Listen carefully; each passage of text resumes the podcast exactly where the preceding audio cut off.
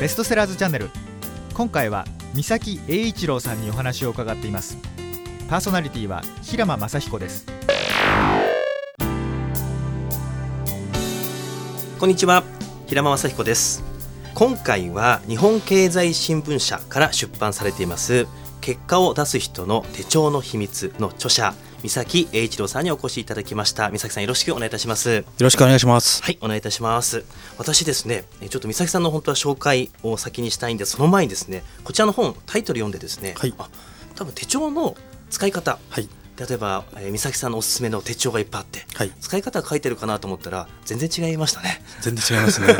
あのよく手帳術の本ってあるんですけど、えー、あの俺の手帳術みたいなのが多いんですよ、はい、で、うん、えっと、大体有名な社長さんか経営者の方かあとはまあコンサルタントの方かな、うん、そういう方のあの著名な方の自分の手帳の使い方みたいなやつが載ってるんですけど、はいはい、それあんまり使えないんですよねあの勤め人だと。あそっかそっか。時間の限られたその、えー、就業時間があって、うん、プライベートの時間があってとかって自由になる時間って実はあんまりなかったりするので、はい、そうするとその手帳の書き方よりかは考え方をなんか書いた方がいいかなみたいなことで、うん、そういう感じで実は手帳の秘密っていうのは書き方に秘密があるわけじゃなくて考え方に秘密があるんですよみたいな話を書いた本ですね。そうですね、はい、あのちょっと読み進めて気づきました。はい、あ違うんだとななのであの実は表紙が、はい、あの時計になってるんですよね。なるほど。これ表紙が確かにそうなんですね。はい、あそうですね。時計になってますね、ペンで時計にしてる。ペンで時計になってる。いや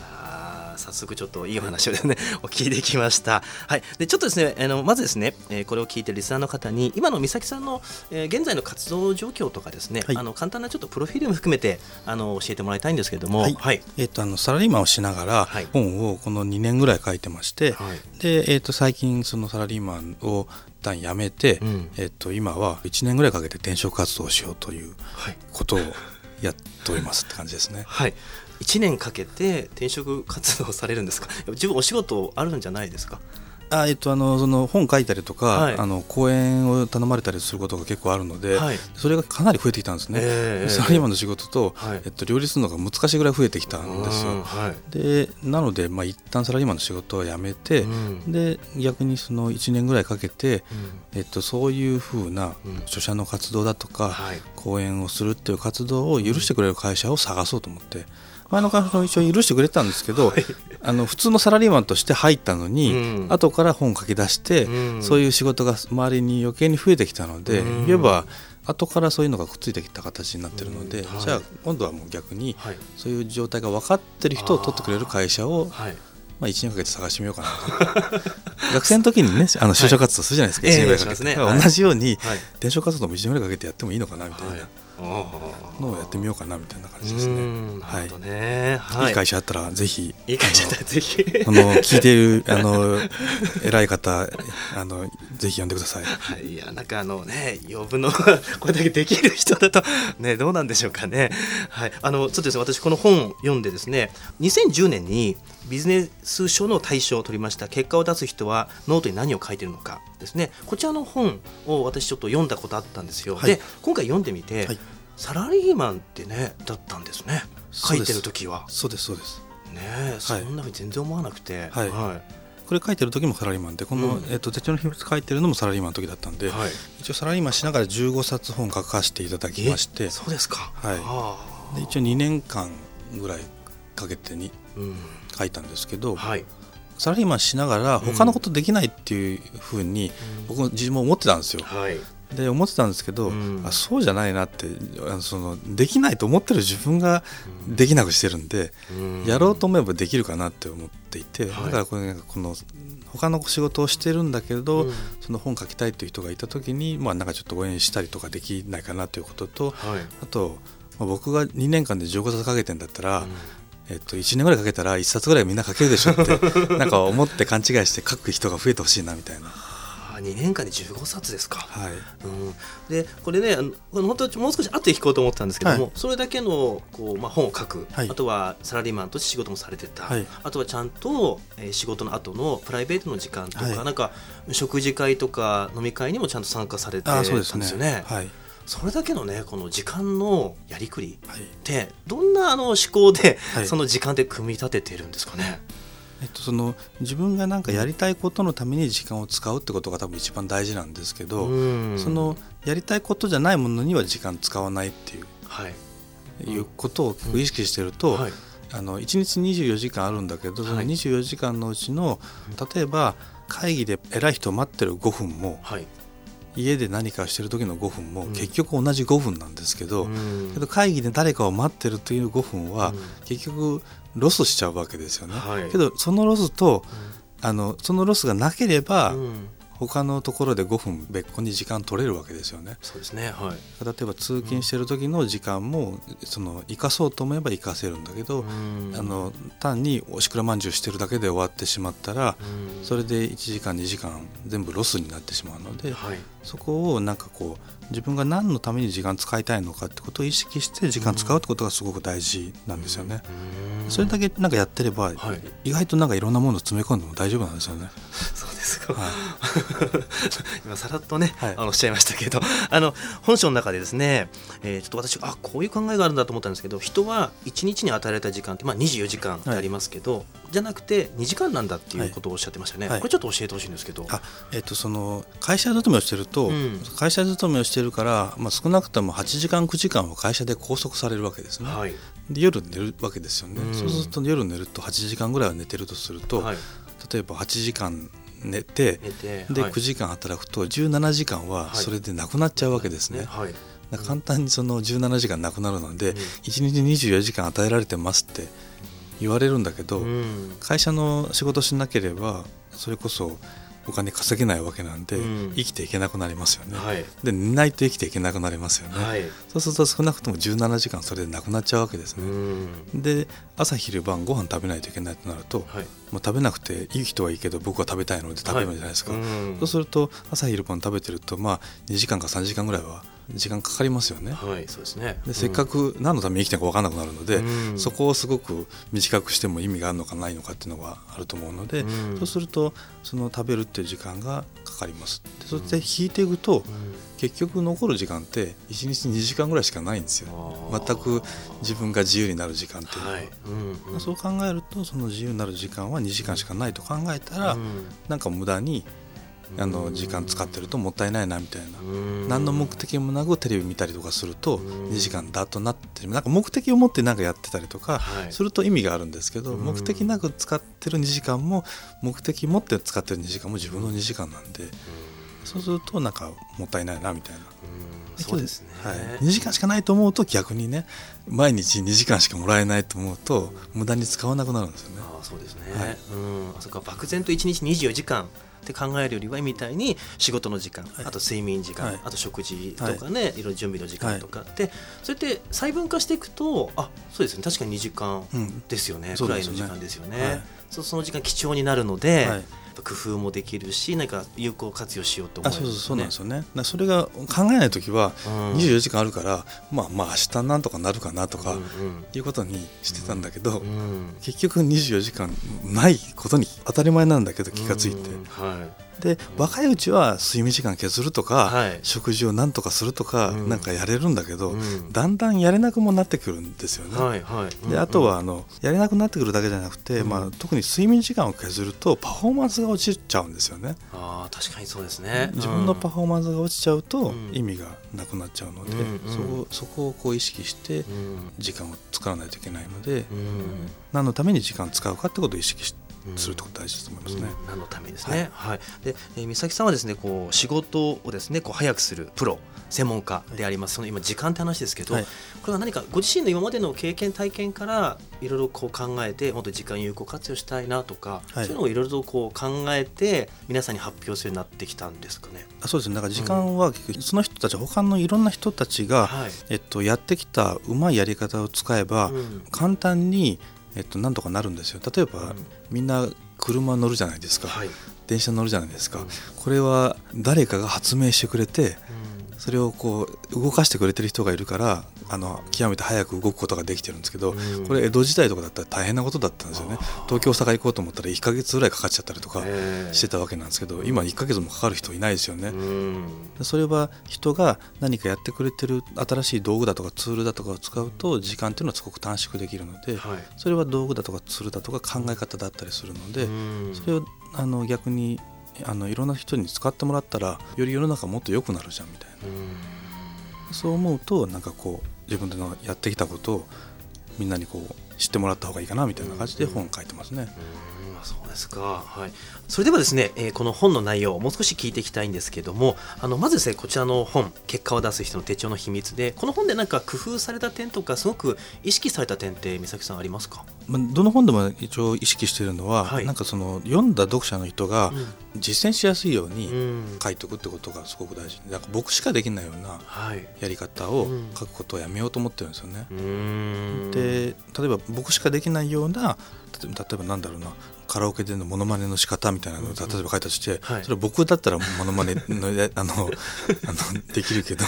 それってその同じ声帯を持ってなかったらできなかったりとかしますよね。そうですね。そういうのそれは極端な例ですけど、あの読者の人がこう使いやすいようにするっていうことと、あとはあの、えっと、表現の仕方ですね。あのある程度知名度があったりとか、うん、あの説明がいらないで使える。例えば、うん、仕事ってパスを出すのをこうどういうふうにすればいいんですよって話をした時に、あの中田だとか小野さんの名前を使わせていただいて、はい、中田のパスと小野のパスっていう話をしてるんですけど、これが別のあのイタリアのサッカーの選手とか になっちゃうと同じようなそのキラーパス出す人でも分からなくなっちゃうし、今度はアメフトとかの選手にしちゃうと、それこそまだ知らない人が多くなるので、あのそういうあのフィーユの使い方。比喩っていうのは伝えるためにやってるんだけど、その比喩が逆に分かりづらかったりするとまずいのでそこはすごく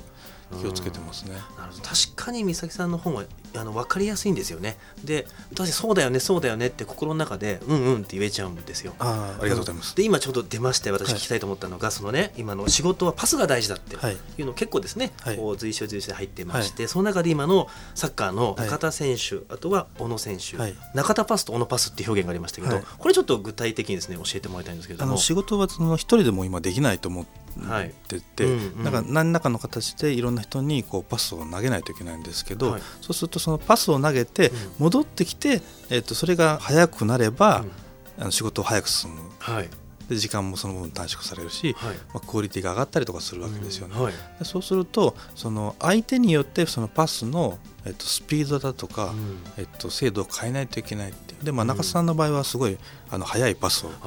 で相手を走らせるパスをやるんですけど、はい。うん、そういうあの例えば若い人だとか、うん、まだこれから伸びるような人っていうのは、わざと中田パスを出して走れと。走れと。その人のだからパフォーマンスが上がってくると全体のパフォーマンスは最初は取れないかもしれないけどけどそれで上がってくるって。逆に言うと年配の方だとか、はい、キャリアを積んでる方は、そんなパスを出したらもう最初から取れねえよっていうかもう走らないので あのオノパスを投げて、はい、逆に僕はこっちに走ってるからそのタイミングでくれって言うと、はい、それは一番スムーズにつながるわけなんで、はい、そのパスの投げ方みたいなのは、あの意識してえっと、やるようにしてますね。例えばあのパスです。今の話聞いてすごいパスの重要性ってね分かるんですけどパスをせずにこう自分でこうドリブルでなんか、うん、全部こう自分で抱えてやろうって方もいますよね、はい、うん、そういった方だとちょっと今なんかね話聞いてるともったいないですね。パスをどんどん出せばいいのに、うん、自分で抱えて、はい、自分で走って自分で疲れちゃうみたいな。あそうですね、ね、僕もなんか昔そうだったんですよ。あそうなんですか、はい、ドリブルしかやらなかったんですけど 絶対ボールあの相手に渡さないみたいな。全部自分でしたいってなってたんですよね、え。ー、けど全部自分でしたいってなったら、はい、結局自分のしたいことは自分で全部ドリブルすればいいんですけど、自分でしたくないことも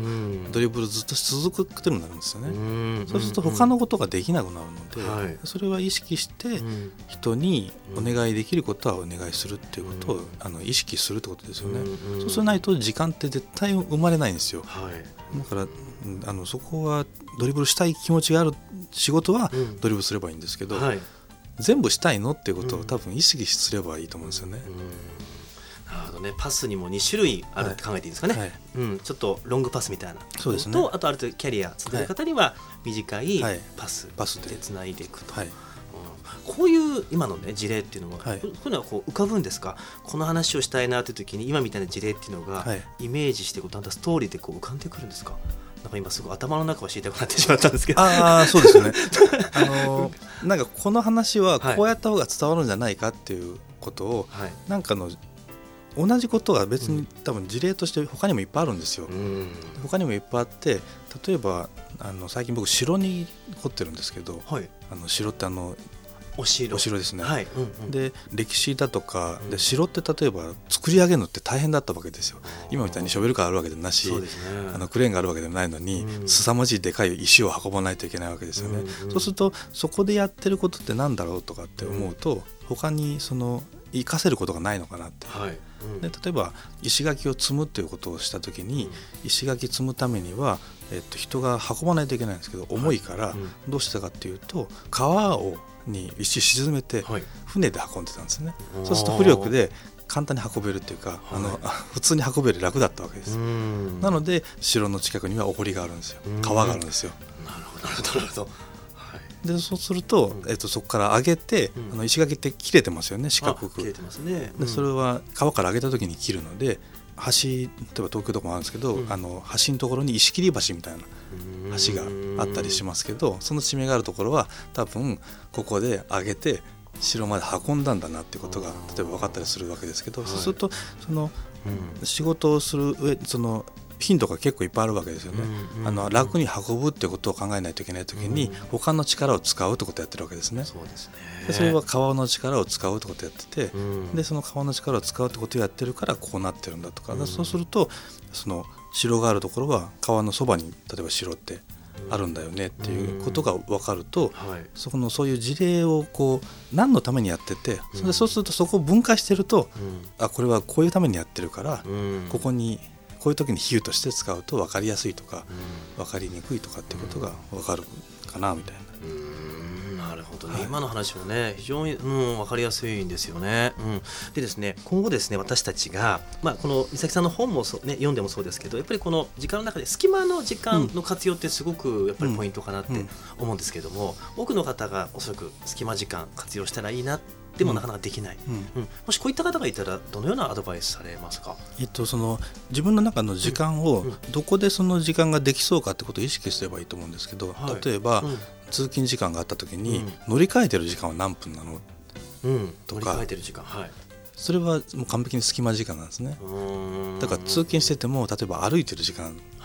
ていうのも、そこも結局隙間時間になってるんですよはい、歩いてる時間も好きな時間、はい。そうすると歩いて会社までの時間は、うん、えっと、僕の場合だと会社まで行く時に、うん、えっと、いろんな会社の自分の仕事で関係した人だとか最近喋ってない人を見つけては喋、っていくっていうコミュニケーションの時間してたんですよ。はい、そうするとそれは結局隙間時間がコミュニケーションの時間に変わるわけですよ、ね、はい、でどっちにしろその喋りながら歩いても会社つけるんですよ。はいもうあの機械的に歩いてるだけだから、はい、それがいない時は逆にブレストする時間にするとか、うんうん、そうするとその何かアイデアを出さないといけない時間のために机座ってやるよりかは歩いてる時間にできるでしょって、そのいろんなことが間でできることってあるんですけど、その隙間の時間ってどこにあるのっていうことを自分の一日の行動の中で見てみると。そこでできることってなんだろうみたいな、はい、そう思ってるといろんなヒントが多分あると思うんですよね。じゃあ自分で一日の全体の自分の行動ってちょっとイメージしてみるっていうことですかね。はい。はいうん、あとはなんかその会議で遅れてくる部長が例えばいたとすると、はい、これ毎回遅れてくるっていう、うん、だとするとやった方がいいことは、うん、えっと、その自分の仕事だとかで見ないといけない、うん、えっと、雑誌だとかをコピーして持っていっておくの雑誌をそのまま持っていくとなんか遊んでるみたいに見えるんですけど、ねね、雑誌をコピーして白黒にしたように読んでたらなんか仕事の書類を読んでるみたいに。はい。なまあ、仕事の仕事の情報収集だったりするわけですけど、うん、雑誌そのまま読んでるとまずかったりしますけど、うん、そうじゃない使い方って、うん、そうすると結局情報収集する時間っていうのもやっぱり必要だったりするわけですけどそれは隙間でできるって感じですね。なるほどね、はい。今の話もそうなんですけどあの例えばですね今この時期からちょうど来年とかですね、はい、見てカレンダーを買ったりとか、はい、あと手帳を買ったりする方も多いと思うんですよ、はい、その前にちょっとこの本読むべきですね。あそうですね、はい、買うのはいいんですけど、はい、なんか記入する前にまずこの本を読んでみる必要ありますね。そうですね。なんか、うん、あの時間その、えっと、手帳っていうのは、うん、結局その自分の、えっと、人生の台本なんですよ。手帳は自分の人生の台本、はい、うん、なのでその結局そこに書いたことはやりますよね。はいやります、うん、だけど書かないことはやらないんですよ、うん、そうすると、えっと、その書くっていうことをした時には、その意識を持って書かないといけないんですけど、意外とその言われたことだけを例えばアポイントだとかなんとかって言われたことだけを書きがちなんですけど、そうじゃなくて自分がこうやりたいことをちょっとなんか考えて1日2時間しかないと思ったら何したいんだろうって思ったら、その時間に何をするっていうのを逆に書いてるとそれは実現するかなみたいなとこだったりするので、はい。そうですね、うん、あの私もこれ実際に読んでみてすごく読みやすいですし事例がですねなんかピンとくる身近なあの事例が多いので皆さんですね結果を出す人のこの手帳の秘密を読んで自分のですねちょうど来年のもう一回時間スケジュールやりたいことっていうのを読んでから手帳にね書かれるといいんじゃないかなと、はい。えー、思いました、はい、はい、ありがとうございます。これをですね最後聞いてる方にですね、えー、ラストメッセージとしてこのリスナーの方あとこの本をですね、えー、ちょっとね読んだ方も含めてですねラストメッセージいただきたいんですけども。はい、はい、えっ、ー、とまあ本屋さんに行ったらあるかなと思うんですけど、はい。細かいところにこだわってまして、えっと、表紙の時計が出てるんですけど時計の、えっと、針はペンだったりとか、はい、でペンが前にその一番最初のデビュー作がオレンジ色の鉛筆だったので、はい、わざとちょっとオレンジ色のシャープペンシルを入れてみたりだとか あの